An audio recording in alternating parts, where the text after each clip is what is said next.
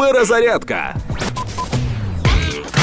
Українка розповіла про окупанта, який прийшов до неї додому, відкрив шафу купе автоматом, бо не міг зрозуміти, чому вона автоматично закривається. Коли будинок не під нахилом стоїть, а, а, а рівно.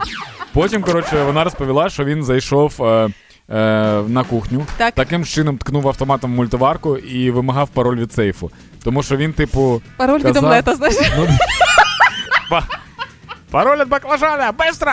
Ну коротше, це просто дуже схоже або на анекдот, або на передос, коли ти стоїш біля мультиварки і не можеш згадати пароль від сейфу. Ну, це тільки два варіанти Ну є да. такі. В мене такий стан був тільки одного разу в житті.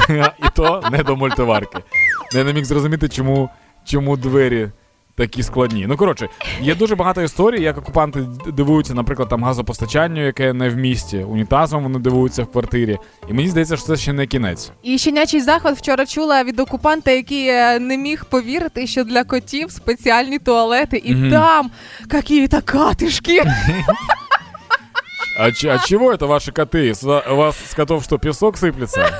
Та ні, це для того, щоб не смерділо. В смислі не смерділо? Вони ж не знають цього. Ну коротше, мені здається, що це не кінець, е, і вони зайдуть. Е, ну я сподіваюся, що не зайдуть ні до кого в хату, але якщо зайдуть, там буде зволожувач повітря, і вони такі гази! І надягнуть противогази. Ну там що- щось, щось випаровується, вони ж не знають, що це. Або буде, або воно буде парити, і вони просто на, в кругом сядуть і такі. Як над картоплею. Ні, я, я, як? Вони будуть вважати, що це великий вейп, і будуть курити, типу, зволожувач повітря.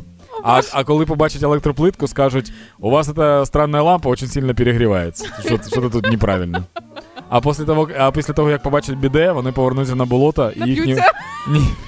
Вони повернуться на болото, і їхні внуки будуть казати, потім там за, за декілька років будуть казати, е, дід знов якусь фантастичну історію з минулого розповідає про якісь унітази, з яких вода йде, ну, якийсь дивний дід.